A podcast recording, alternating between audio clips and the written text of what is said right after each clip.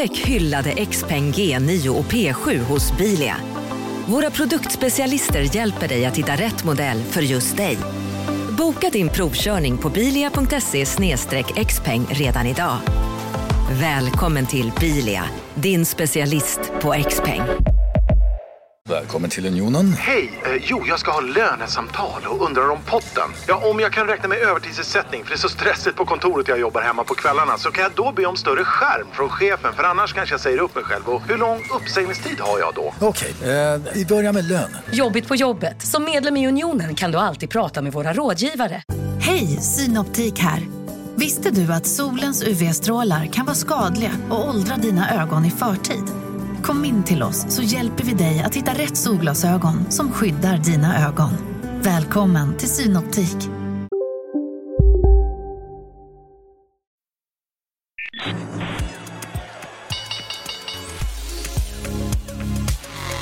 Det här är Affärsvärlden med Helene Rådstein. Hej och välkommen till programmet där vi varje torsdag fördjupar oss i affärsvärldens journalistik. Jag heter Helene Rådstein och med mig idag har jag Lotta Dinkelspiel. Hej Helene! Hallå Lotta! Du, eh, den här veckan har vi ett långt reportage i tidningen om Remium. Det stämmer. Ett reportage som Anneli Östlund har skrivit. och Hon har grävt ner sig ordentligt i deras olika turer.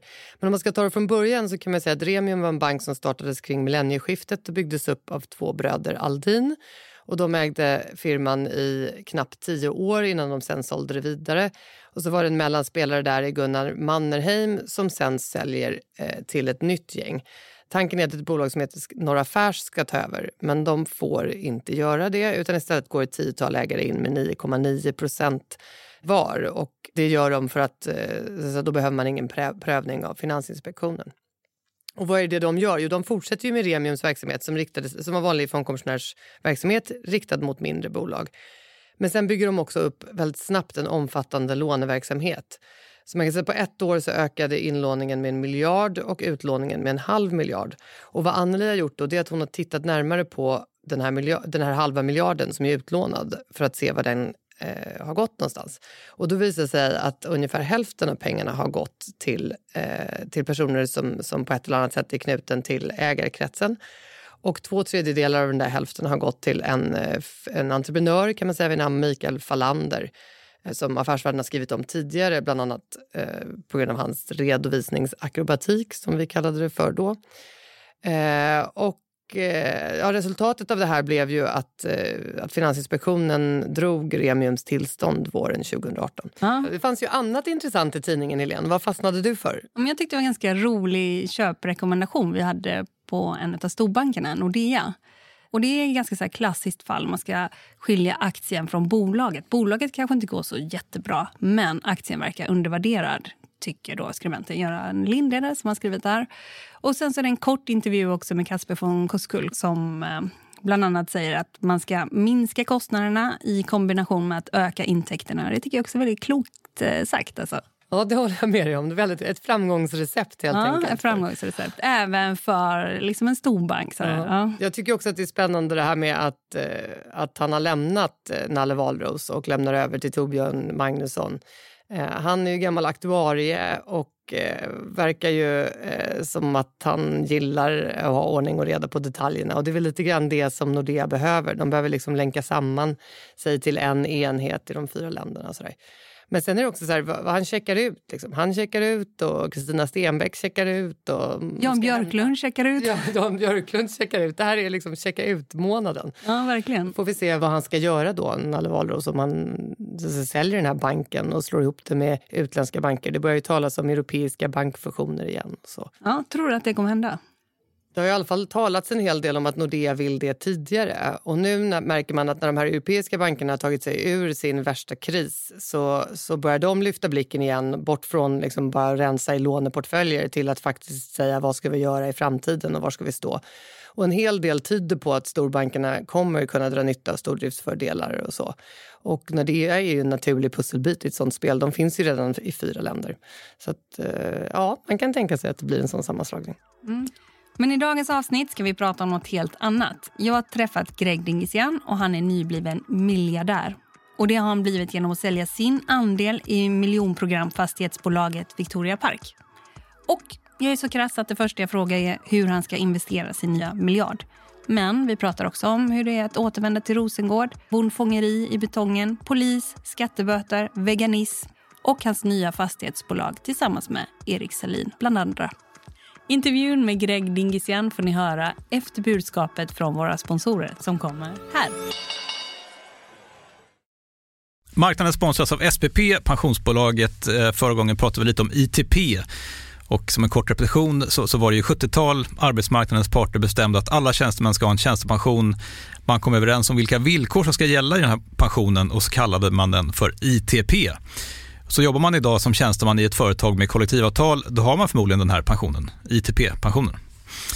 Eh, och det är ju så att man kan påverka eh, den här pensionen, hur den är placerad. Vart femte år så gör nämligen Collectum, som de heter, en enorm upphandling där olika pensionsbolag kan ansöka om att få förvalta eh, de här pensionerna. Och SPP är ett av bolagen som valdes ut i den senaste upphandlingen. Och sen kan du som pensionssparare välja eh, vilket av de här olika pensionsbolagen som, som då ska få ta hand om dina pengar. Och tanken med den här upphandlingen är ju att liksom kvalitetssäkra de här olika alternativen eh, men också att förhandla fram stora rabatter så att pensionsspararna ska få ja, kunna spara pengar genom att avgifterna eh, som är så viktiga eh, blir eh, lägre. Och vill man välja någonting i ITP-systemet då finns det en relativt ny sajt som heter avtalat.se. Ehm, där kan man gå in och se hur sin ITP-pension är placerad. Jag gjorde det häromdagen faktiskt. Ehm, idén är att hälften av pengarna alltid ligger i något som kallas för traditionell försäkring. Det här gjorde vi ett avsnitt om i podden Kapitalet nyligen eh, som vi kallade världens bästa sparform. kan man lyssna på om man är intresserad. Eh, den andra halvan eh, den kan man också lägga i en traditionell försäkring eller så kan man placera det i något som kallas för fondförsäkring. Eh, SPP som sagt eh, var ju ett av de fåtal bolagen som valdes ut i den senaste upphandlingen och de finns med som alternativ både med en traditionell försäkring och med eh, fonder. Så det var en liten bakgrund till ITP-systemet. Vill man läsa mer om det här eller typ kolla hur ITP-pensionen är placerad, eh, kanske göra förändringar, då går man in på avtalat.se men tack säger jag till SPP som vill göra oss människor mer medvetna om hur enormt viktig pensionen är för oss som en framtida lön, men också som en positiv kraft i samhället eh, och förstås för att ni möjliggör eh, den här podden Marknaden. Du ska prata in här i denna och sen har man de här på sig. Eller vad säger du? Mm. Vad tror du om det? Är jag för nära tror du? Nej, tvärtom. Jag tror man ska vara ännu närmare. Ja, okay. jag fått höra. Det ska nästan slå i näsan har jag fått veta. Prata på lite. Nästa vecka ska Malmö spela. Det är en stor match. Kommer du vara på matchen? Det ska jag, absolut. Sitter du, är du i ståpubliken? Nej, jag har en loge. Eller vi, vi är ett gäng som har en loge. Men är det kul att vara i loge på, liksom, när det är fotbollsmatch? Och så? Nej, det är väl mer äkta att sitta ute. Eller är det inte det? Jo, det är det absolut. Ja. Ja, men då har vi det. Okay. Du, eh, när jag träffade dig senast, vi åkte ja. i din Lexus, var det va? Ja, just det. Ja, runt om i... Har du kvar den? Vit? Den har jag bytt ut mot en nyare modell. Lexus fortfarande? Absolut, hybrid. Ja, ja okej. Okay. Men när vi åkte där, du och jag och den förre vd för Victoria Park, Peter Strand, ja, då kom jag ihåg att du sa, när han sa jag bor i Lomma, så mm. sa du där bor folk som inte gillar Malmö. ja. Håller du med fortfarande? Ja, vad jag menar är ju att eh, där bor ju främst höginkomsttagare i Bjärred. Ja, är det Bjärred han bor i kanske? ja. Och ja. Lomma är väl lite mer upplandat. Och det är inget område som du någonsin har funderat över att flytta Eller liksom uppåt eller ner mot Näset eller så? Jag har bott eh, fem år tror jag det var ute i Åkarp, vilket är norrut, på väg mot eh, Lund och Bjärred. Flyttade ut dit för barnens skull. För vi tyckte det var rätt så tufft inne i stan där vi bodde med skolor. Men egentligen var det inte så mycket annorlunda ute i Åkarp. Det var samma problem som inne i stan. Ja, var det? Ja. ja. Du, eh, sist vi såg så var du ju... Var du styrelseordförande i Victoria Park? Nej, vice. Vice? Ja. ja. Men storägare var du? Ja. Och eh, jag vet, vi åkte runt. Vi åkte först till... Eh, det var ganska intressant för Peter Strand visade mig olika varianter utav eh, miljonprogramsområden kan man säga. Att, framförallt så betonar han att många är ju bara tre våningar högt. till Ja. exempel. Det är inte så höga hus som man alltid tror. Nej, det stämmer. Ja. Och då så vet jag, då har jag för mig att ditt innehav var 700 miljoner kronor värt så mycket. Och sen var det en liten budkarusell på framförallt ditt innehav va? Ja, nej, tvärtom. Det var budkarusell på alla andras innehav förutom mitt och fyra till. Jaha, var det så den började? Ja, för Ja. att när, när vi blev approcherade av då, den här amerikanska fonden så, eh, Starwood. ja, Ja. så la man fram ett, eh, ett förslag där de var beredda att köpa eh, si så många aktier. Alltså man ville ha över ett visst antal eh, aktier och eh, röster. Mm. Fick man det så var man beredd att betala, i det här fallet, eh, 34 kronor Per aktie. per aktie. Och eh, fem av oss tog det. Och då, därmed hade vi förbundit oss. Och efter det kom då eh, en tysk intressent Mm. som efter viss begrundan valde då att höja budet till 38. Och det var ju rätt så rejält, va? över 10 procent. Och då sålde de an- alla andra till... till Men eh, Vonovia heter de, tyska. Ja. Mm. Och då sålde alla andra? Ja, vi sålde ju till amerikanerna, vilket vi hade förbundit oss till. Ja. Och så småningom sålde amerikanerna våra aktier med en rätt så bra vinst till tyskarna. Vad tänker du, skulle du ha tagit det lite lugnare? När, när vi, jag fick samtalet så var det inget jag hade räknat med. Eh, Jag var lite överraskad och eh, bestämde mig för att jag skulle bestämma mig väldigt snabbt. För att det är inte bra för hälsan att gå omkring och fundera på sånt där för länge. Och eh, det tog två, tre dagar där jag gick från eh, sköta min investering väldigt långsiktigt till att eh, bestämma mig för att acceptera budet. Så det gick rätt så snabbt. Och då tog jag alla hänsyn jag kunde, inklusive om det var bra för, för alla aktieägare. Annars skulle jag inte accepterat det. Så det var inte för att jag skulle sälja mina aktier. Det är inte ofta det kommer bud på börsnoterade fastighetsbolag. Det var eh, rätt så väl, bra betalt. Jag, vill minnas att jag själv räknade ut att det låg på en implicit yield på kanske 3,9. Så det var väldigt bra betalt tyckte jag. Jag såg framför mig några år där, eh, där marknaden skulle konsolidera sig.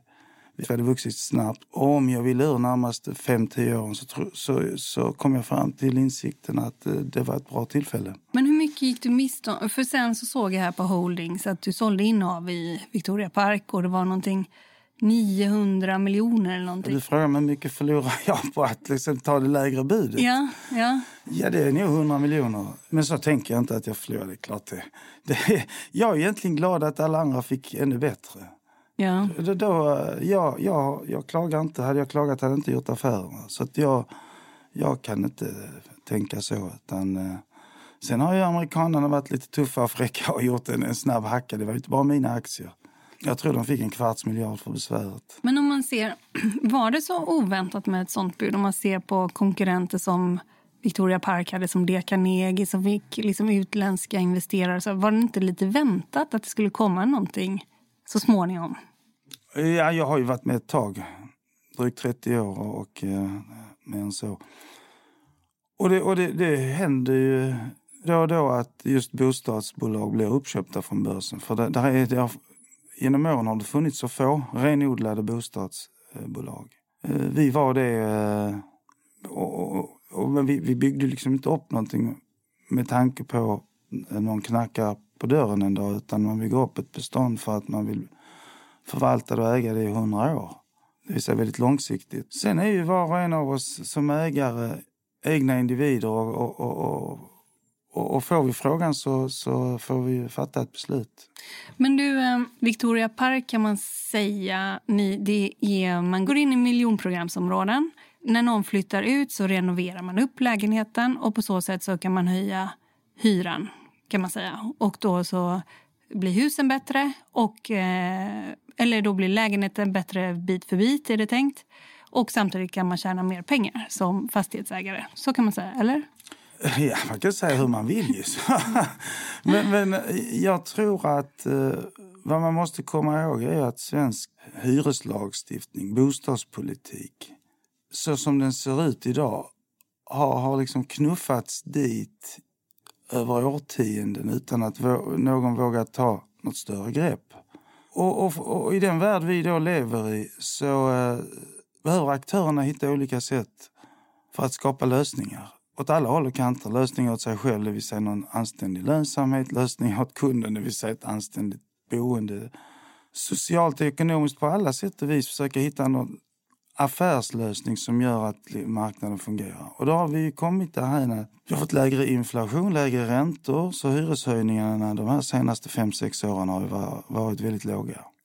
Och det är framförallt under den här perioden som då eh, sättet att jobba med förvaltning har varit för vissa bostadsbolagen att renovera upp för att just kunna få några procents bättre hyra som ett genomsnitt. Ja, inte några hela procent utan eh, decimaltecken då.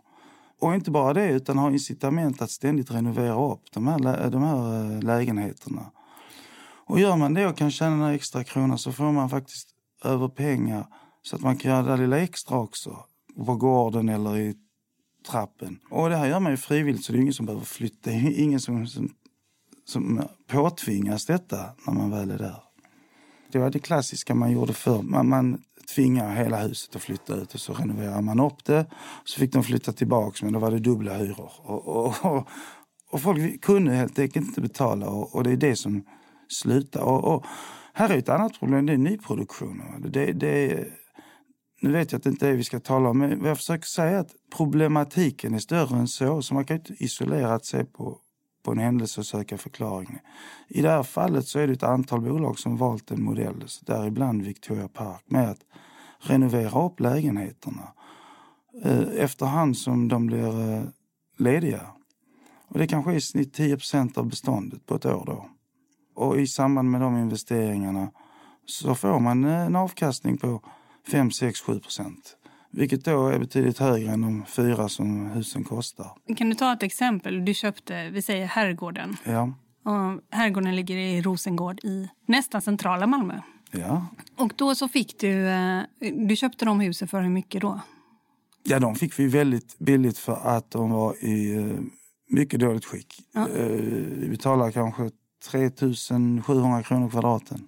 Och hur, hur, mycket, mycket var det? det? Ja, det var 270 miljoner kronor för typ 800 lägenheter. Alltså något rejält, 70 000 kvadrat. Och vilket år är det Knappt 4 000 kronor, ja det stämmer. Vi är i slutet av 2012, december. Mm. Mm. Och, och, det är klart, det får man ju inte en byggrätt för i Malmö ens.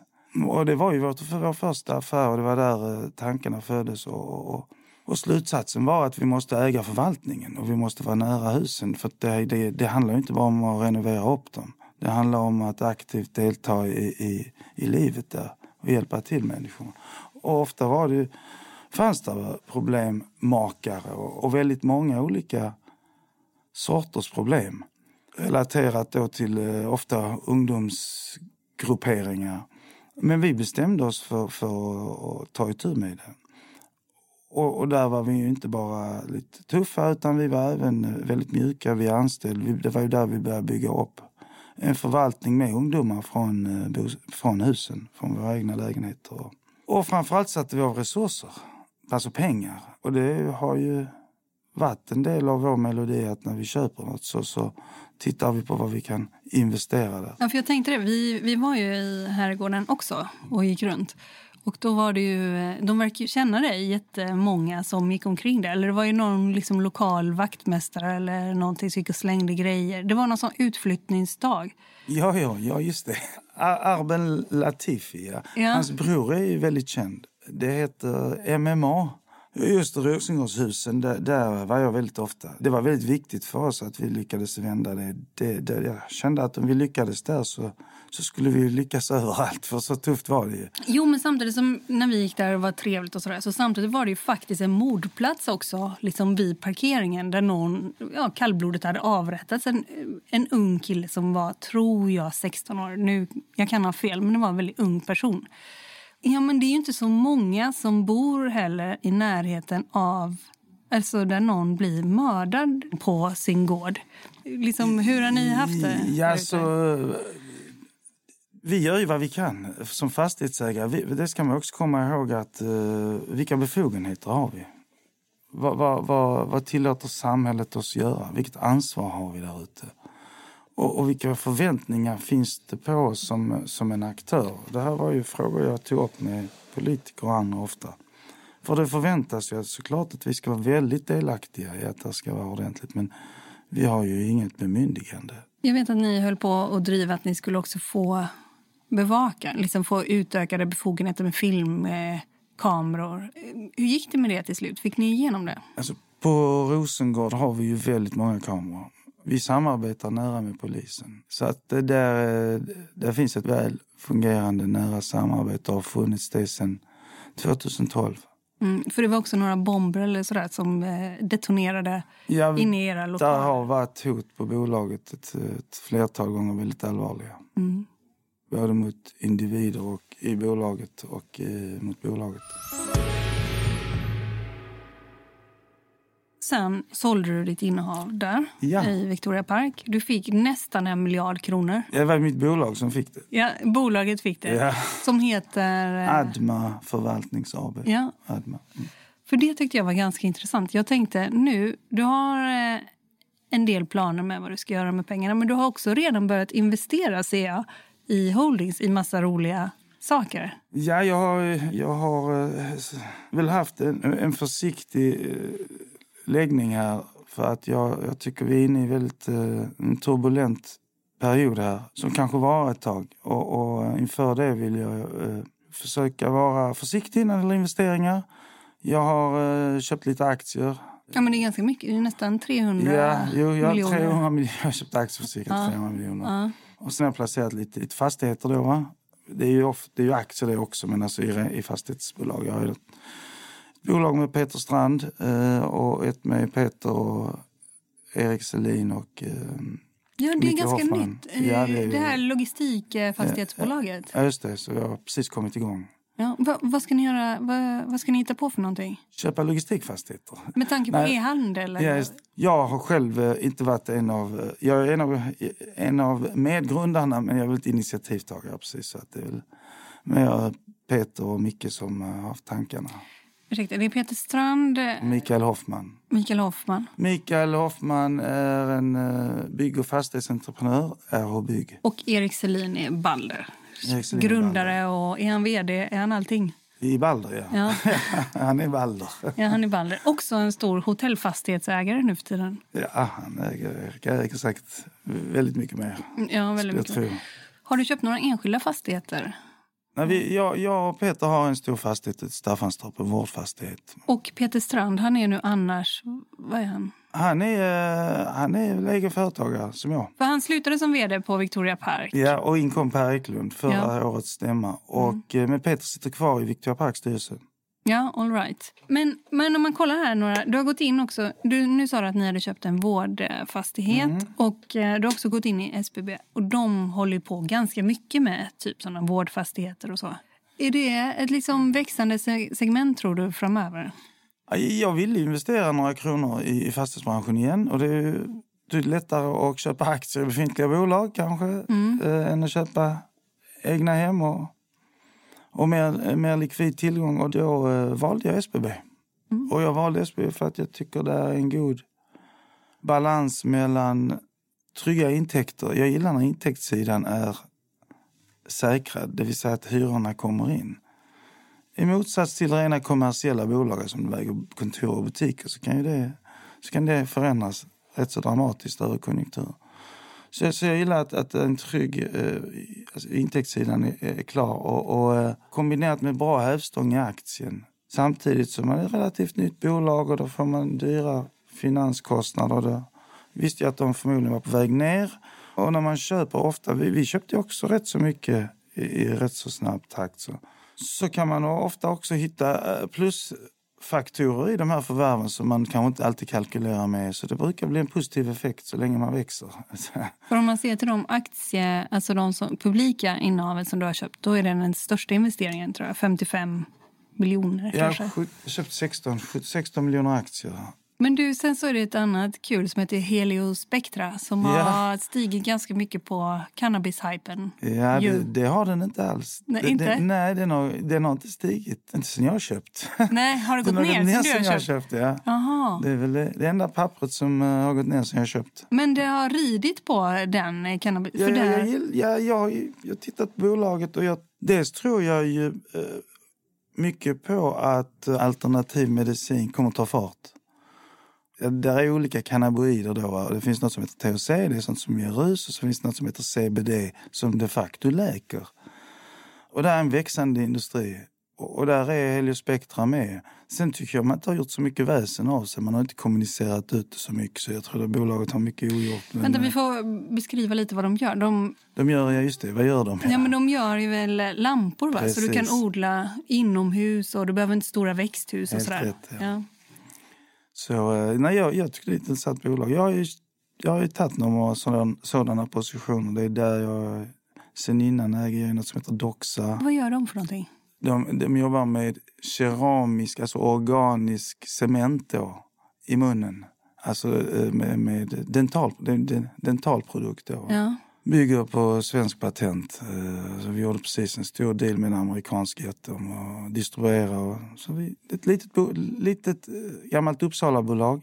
Jag har varit aktieägare där för säkert fem sex år. Så nu hoppas vi det för, för nu säger du vi. Sitter du i styrelsen där Nej, också? Nej, jag har suttit ett år tycker jag är vi med bolaget. Ja, all right. ja, ja. Dignitana i Lund som gör eh, kylskalpningsbehandlingar för, för, för människor att inte tappa håret i samband med cellgiftsbehandling.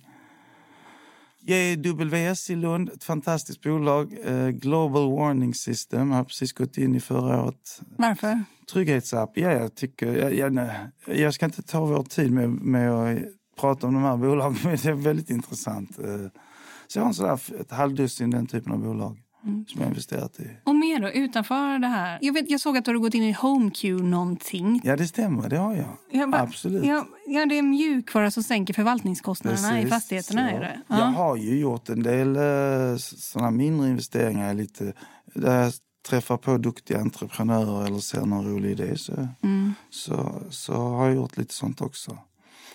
Och jag har investerat i... Jag har, investerat, jag, jag har försökt diversifiera väldigt, väldigt mycket med tanke på att eh, att om det nu blir riktigt oroliga tider så, så är det lite svårt att säga hur det hela kommer att slå. Det, det är klart man kan ha teorier. Men, men eh, och jag har ju haft gott om tid att fundera på det så jag har försökt, försökt verkligen diversifiera och hållit mig undan rätt så typiska mainstream-investeringar. Försökt tänka på ett annat sätt. Du lyssnar på Affärsvärlden med Helene Rådstein. Eh, marknaden sponsras av Karla. Eh, vi pratar ju en hel del om bilar här på kontoret. Eh, karla har ju skapat, skulle jag säga, det som är standarden för hur man idag köper och säljer bilar på nätet. Kort bakgrund bara. Karla säljer och leasar begagnade elbilar och laddhybrider på karla.se. Alltså en helt digital upplevelse. Och man har gjort det här med ett nästan maniskt fokus på vad en bilköpare faktiskt behöver. Jag gjorde ju en intervju med en av grundarna, Patrik Illerstig, i marknaden här eh, ganska nyligen, eh, daterad 25 mars, om man vill lyssna på den. Eh, men där berättar han hur de kom in i det här lite från vänster för att försöka uppfinna hela den här liksom bilköpupplevelsen från början. Och de har idag, vilket är rätt otroligt, 4,8 i betyg eh, på Trustpilot. Jag, jag har sett många företagssidor på Trustpilot, men det här är nog bland eh, det bästa jag någonsin sett eh, faktiskt. Man kan sälja bilen till Karla också. Då går man in på karla.se, delar lite info om bilen, sen får man en gratis värdering och ett bud. De hämtar bilen helt gratis i hela Sverige och så har man pengarna på kontot i samma stund som de hämtar bilen. Det är grymt. Eh, så ska du köpa en ny bil eller sälja din gamla, eller båda delar för den delen, gå in på karla.se och eh, kolla. Alltså karla.se och Karla stavas med C. Tack så mycket till Karla. Du lyssnar på Affärsvärlden med Helene Rådstein. När vi såg sist, och jag kommer ihåg eh, vi åkte där som sagt i Lexusen och så sa vi hej då vid Triangeln och då började du ungefär prata om något i stil med, som vi inte hann reda ut riktigt, men som var att du skulle öppna ungefär något yogaställe på Ibiza. ja, vad jag um, har i ett par år jobbat med då ett, ett, uh, jag har ett, ett helägt dotterbolag som heter Agarta som då i sin tur äger ett antal mindre nystartade verksamheter. Så, och, och då har vi då startat upp ett antal några har jag faktiskt stängt här precis i, i, slut, för, ja, i december. Men det vi vill nu satsa väldigt helhjärtat på är matverksamhet och då mer specifikt veganmat. Och här tänker vi oss ett matföretag snarare än ett restaurangföretag. Utan alltså serveringsformerna eller distributionskanalerna kan vara olika. Och där har vi kommit en bit. Vi har väl hållit på nu med ett år. Eh, med det ett år ja. Vi har eh, viss verksamhet på gång i Malmö. Vi tittar på andra städer. Vilka är vi? Vi har säkert 30 anställda så att jag, jag är styrelseordförande än så länge. Och, eh, VD är Jubo Mernjavac, en god vän till mig, en gammal partner som jag hade i Rosengård Invest och eh, som tidigare i sitt liv bland annat var grundare till Pölsemannen för de som eh, vet vad det är, det är nere i Skåne. Nej, men jag vet verkligen vad Pölsemannen är. Jag undrar också vad Pölsemannen har tagit vägen någonstans. Ja, det köptes upp på danska. Ja, de, de finns ju inte längre nu. Nej, det var jättesynd. Ja. Med sig har han då en, en gammal, gammal kollega till mig också, Christian Lindgren, som var med och startade Meaning Green för 20 år sedan. Han var senast eh, på Sparbanken Syd, som jag då lyckades övertyga komma över till oss. Vegan är han själv då. Så vi har ett helhjärtat gäng här och vi håller på för fullt med recept och provlagningar och vi har ett par enheter där vi säljer eh, mat och provkök och vi letar lokaler så det är mycket som händer. Och vad är tanken? Är det att, eh, alltså Midsona håller ju på med såna här saker ungefär väl? Är det konkurrera där eller vad är det ni ska göra för? Nej, mitt son är ju gamla Wilhelm Sonesson. Det var jag vd för. Det var jag som eh, förändrade inriktningen då till eh, hälsokost och naturmedel och annat. Och Hur, är, stopp, hur, hur var det då? det var ju 2001 efter Meaning Green så eh, bolagets huvudägare hette Bo Håkansson. Han dog för fem år sedan. Och Bo ville förändra verksamheten. Och jo, de frågade om jag ville vara vd och då sa jag visst om vi kan göra om det då. På det sättet. Men det där är en annan historia. Men alltså det, det, vi ska inte alls åt det hållet. Det där är ju mer hälsokost och preparat och annat. Vad är det då ni ska göra med mat? Ni ska produ- liksom Vi ska producera? laga god mat och, sälja, och få ut det, till, göra det så tillgängligt som möjligt för så många människor som möjligt. Grönsaksbiffar? ja, varför inte? nej men, nej men vad, vad är det? Det är vegetarisk mat som ni ska sälja till Ja, det blir vegansk. vegansk. Ja, all right. Vegansk mat, alltså utan ägg eller mjölk helt enkelt. Ja, som ni ska sälja till... eh, Vi ska skapa ett varumärke kring vegansk mat. Mm. Och då ska vi kunna leverera, servera god mat till vettiga priser som förhoppningsvis är odlat i närområdet. Målet är dagligvaruhandeln ut. Brett. Ja, och egna, och egna enheter. SJ och SAS och alla. Ja, men det håller du på med nu. Men det här är ju inte första gången du då tänker att du ska göra något veganskt. var det inte Nej, första det var gången. vegetariskt. Då var det vegetariskt. Meaning Green var vegetariskt. Helt rätt. Hur många enheter hann ni slå upp? Och när är vi? 90, början av 90-talet? Nej, sen 90-tal. Vi började, Sent 90, 90-tal, alltså, ja. vi började med idén sluta 97, men vi öppnade första sluta 98. Och sen stängde vi väl ner allt under 2000, eller tre år senare. Fem enheter, en i London. Den gick bra hela tiden. Men eh, annars så misslyckades vi ju med det väsentliga, nämligen att leverera god mat snabbt. För det var ju snabbmatsrestaurang. Ja, ve- ve- vegetarisk snabbmatsrestaurang. Så var det. Och eh, vad har du tänkt liksom, kring det i efterhand? när det liksom varit aktuellt och jag funderat på det så har det väl varit så att om det var en sak jag skulle ha ändrat på, inget jag ångrar för, för det tycker jag är ett meningslöst att ångra grejer, men, men om man hade gjort det annorlunda så hade jag ju förenklat det. Så hade vi gjort exakt samma sak men bara serverat tre sorters burgare så tror jag det hade gått mycket bättre, eller tre sorters sallad eller något annat. Vi hade en alldeles för komplex meny som vi då skulle servera väldigt snabbt. Vi hade jag vill ha en omvikt i allt möjligt. Allt, eh, allt det andra runt omkring. Typ att eh, personalens kläder skulle vara ekologisk bomull och, och, och livremmar och annat skulle såklart inte vara läder utan syntetiskt material och så vidare. Så det var ju aspekt, etiska aspekter, ekologiska aspekter. Och det här var ju rätt så långt före sin tid. Va? Så vi, vi stoppade in för mycket i den där mixern innan vi började mixa. Och det, det, det blev för komplicerat. Och hög hastighet såklart. Så det försöker vi undvika denna gång.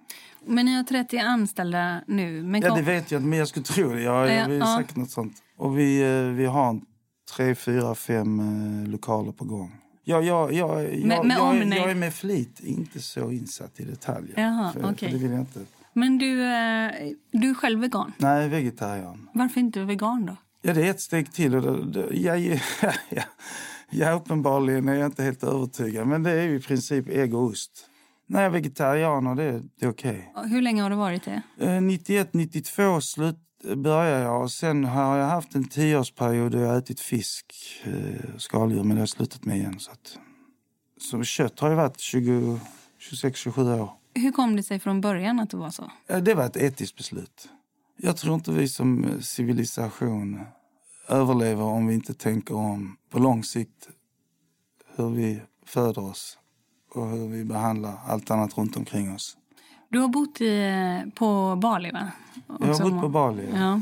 Så jag har bott i USA, jag har bott i Belgien, jag har bott i... Ja, nu ska jag inte sitta och rabbla upp det, men jag försöker säga att jag har haft eh, jag har en god bild av, av eh, hur livet ser ut. Och eh, du föddes i Bagdad, men där har du inte så mycket minnen ifrån. Nej, Nej. vi flyttade därifrån 65. Och sen så flyttade du någon gång i barndomen, jag kommer inte ihåg hur gammal du var, till Rosengård. Ja, det, det var jag tio år. Ja, och det var en kulturskillnad har du sagt. Ja, det var ju en eh, sån här motsatt resa, motsatt resa så, till, till, till, det man, gör, nämligen gå från Rosengård till, till, till något annat ställe. Men Rosengård då, för var är vi inne någonstans? Var är vi då? I vilket... var vi 1970. Ja, 1970. Rosengård var nytt. Och du bodde, var det södra eller norra? Kinesiska muren. Kinesiska muren, Eh, ja. Norra delen. Ja. Den lugnare delen. Ja, för det är ganska stor skillnad. jag Ja, det är rätt stor skillnad. Ja. När du sen går in där som ägare, när ni köper det här herrgården Ja. från norsk, vad var de för något? Eh, norska fonden. Eh, Men i alla fall. Akta heter de. Akta hette de. Ja. De hade hamnat också på Uppdrag granskning. Det var Just det. fullt av insekter som kröp över barn och sådär. eh, Ja. På kvällarna. Husen var extremt eftersatta måste man ju säga. Eller? Man fick ju sanera en hel del. Men, men eh, insikten när vi tittar på det var ju att det var ett sätt att se på det, att allt behövde renoveras. En annan insikt var ju att det, det skulle inte räcka om inte man, om man lät allting vara som innan. Det vill säga man var tvungen att utbilda hyresgäster och annat. Där. Vi var tvungna att sanera lägenheter för att det bodde liksom 14 personer i dem. Vissa lägenheter var uthyrda till flyktingungdomar där man tog eh, ja, 3 000 kronor för en madrass och så hade man 10 sådana unga herrar där. Så tog man in 30 000 och så kostade hyran 7 vi hade, alltså det var ju, det var en lägenhet hade, tog en man hand om posten för eh, de som då ville, alltså man hade sitt namn på, på dörren då. 30 namn, tog 500 kronor i månaden, 15 000. Ja, för att en del av de här ungdomarna de var ju tvungna då kanske att bosätta sig i Malmö för att få något bidrag, men de ville inte vara i Malmö. Så det begär de sig av. Vi hade hyresgäster som eh, sa att nu har jag skilt mig, som då hade två fruar kanske. Och då ska den nya, den här skilda ha en lägenhet. Och det visade sig att de hade inte skilt sig. Det gör de i, i, i Sverige, men inte med, enligt deras egen religion. Nu kom jag in på sånt, men alltså det var ju, det var ju hela havet stormar med grejer. Ju. Vad Som- tänkte du då? För du var ju ändå uppvuxen, inte, inte specifikt just där, men inte så långt Ja, jag därifrån. tänkte så att de som håller på så här kommer få problem för, för, för att vi kan alla trick. Men Så- kunde ni alla trick? Ja, men, ja vi, vi tog tag i allt. Jag kan lova dig. Vi bara rensade sten.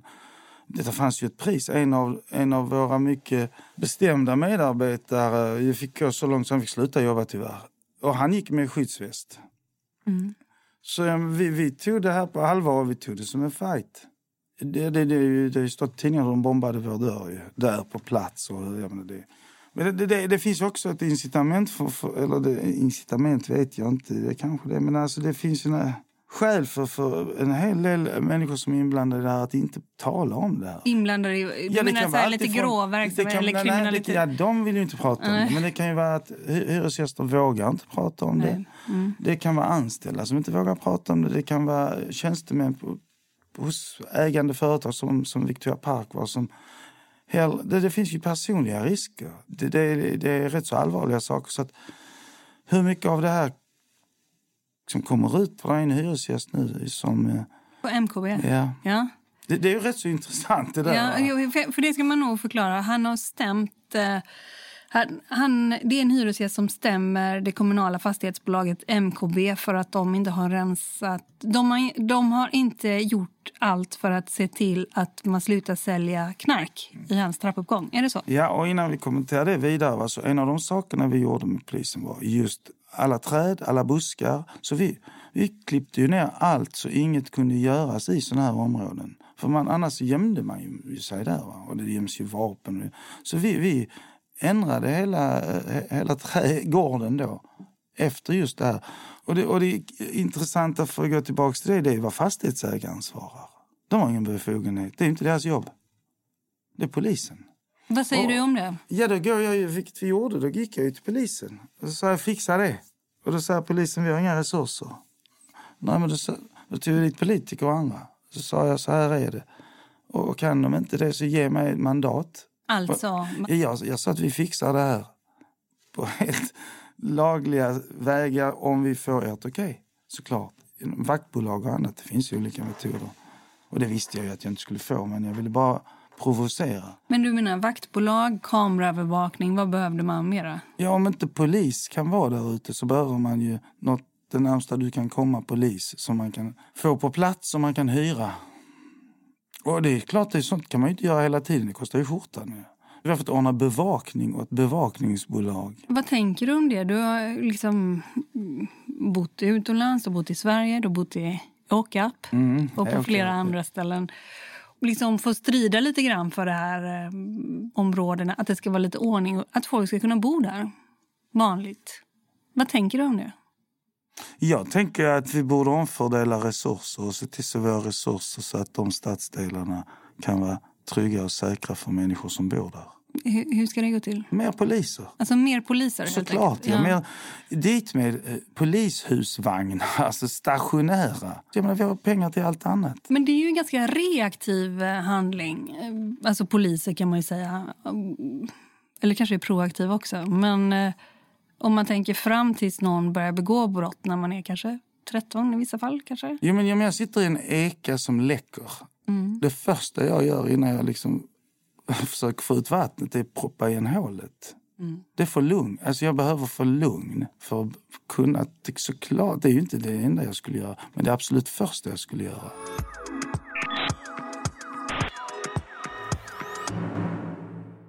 Du, eh, Greg, är du känd på stan när du går på Nej, stan? det tror jag inte. Inte? Och om folk känner till dig i näringslivet, vad är du mest liksom, känd för skulle du säga? Normalt blir man ju känd för något spektakulärt eller något bra eller något dåligt. Ja. Så jag antar att något som är dåligt är väl meaning green då. Det Ja. kan man... Annars jag gjort som stuckit ut har ju varit fastighetsrelaterat. Gothic på 90-talet då gick ju väldigt bra.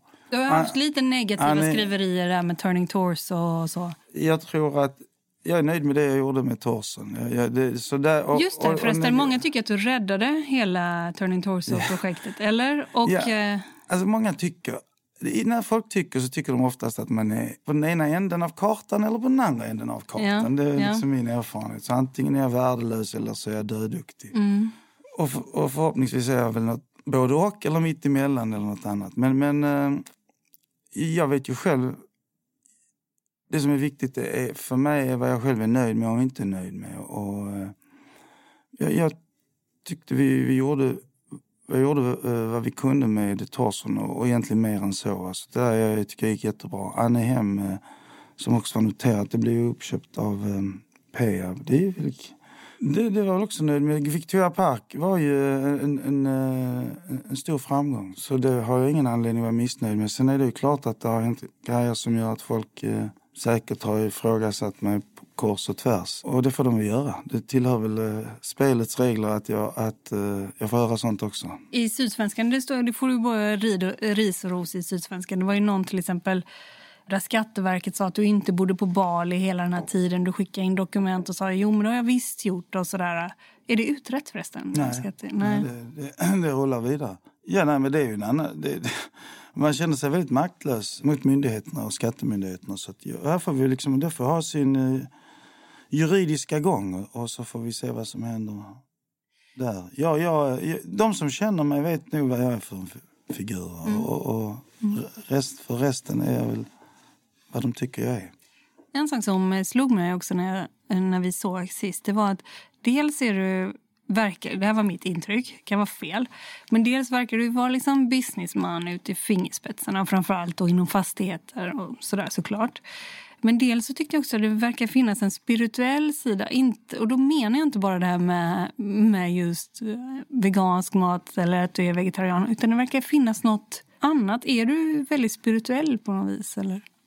Jag tror ju vi alla är, är energier som har fysisk upplevelse. Så alltså, att vara spirituell, jag tror alla är spirituella fast vi, vi liksom inte förstår inte det. Utan vi, eh, I min värld så lever vi ju en, i en upplevd verklighet. Alltså, den är ju rätt så relativ. Den finns ju, bara, den finns ju i sju miljarder exemplar just nu. För var och en av oss ser, ser, ser vad vi ser från vår egen horisont. Så för att egentligen besvara din fråga enkelt så, så, tror jag att alla, alla har det i sig. Eh, det är bara att fråga om hur mycket vi är medvetna om det. Hur mycket vi vill vara medvetna om det. Hur nära är du då, det där? Jag vill tro jag är, en, en, jag vill tro jag är vad man nu vill kalla det för, en energi som har en fysisk upplevelse i denna kropp. Jag är ju jag. Jag var jag när jag var åtta, när jag var 22 och nu är jag 58. Så jaget har inte förändrats. Däremot så har mycket annat förändrats. Och, och, och, min upplevelse av verkligheten, det är min tolkning av det. Och, och, och den liksom, någonstans är det, det, den är konstant. Så, så jaget är, är konstant. Uh, sen kommer liksom det här som är ovanpå, den, den du ser nu. Mediterar du så? Jag mediterar varje dag. Flera timmar? Absolut inte. Eh, däremot kan man försöka leva meditativt. Vilket betyder i princip att man andas medvetet. Gör man det så kan man inte tänka samtidigt. Då har man sann frid. Har man, det, har man den tomheten så, så brukar man kunna se väldigt tydligt. De beslut jag fattat i mitt liv som spelat någon roll, de har jag alltid, eh, alltid sett till att inte tänka mig fram utan, utan se. Hjärtat, den uh, ljuger aldrig. Min, min hjärna den har ställt till med mycket problem för mig, det kan jag lova. Så jag litar mycket mer på mitt hjärta än min hjärna. Och för den delen tror jag att en bra affärsman har intuition. Annars tror jag aldrig man blir en bra affärsman. Tack så mycket för att du kom hit. Tack, Tack. själv. Du har lyssnat på en podd från Affärsvärlden. Jag heter Helene Rothstein och mer fördjupande journalistik om näringslivet finns både på nätet och i Sveriges äldsta affärsmagasin. Du hittar oss enklast på affärsvärlden.se. Podden är tillbaka om en vecka. Hej då!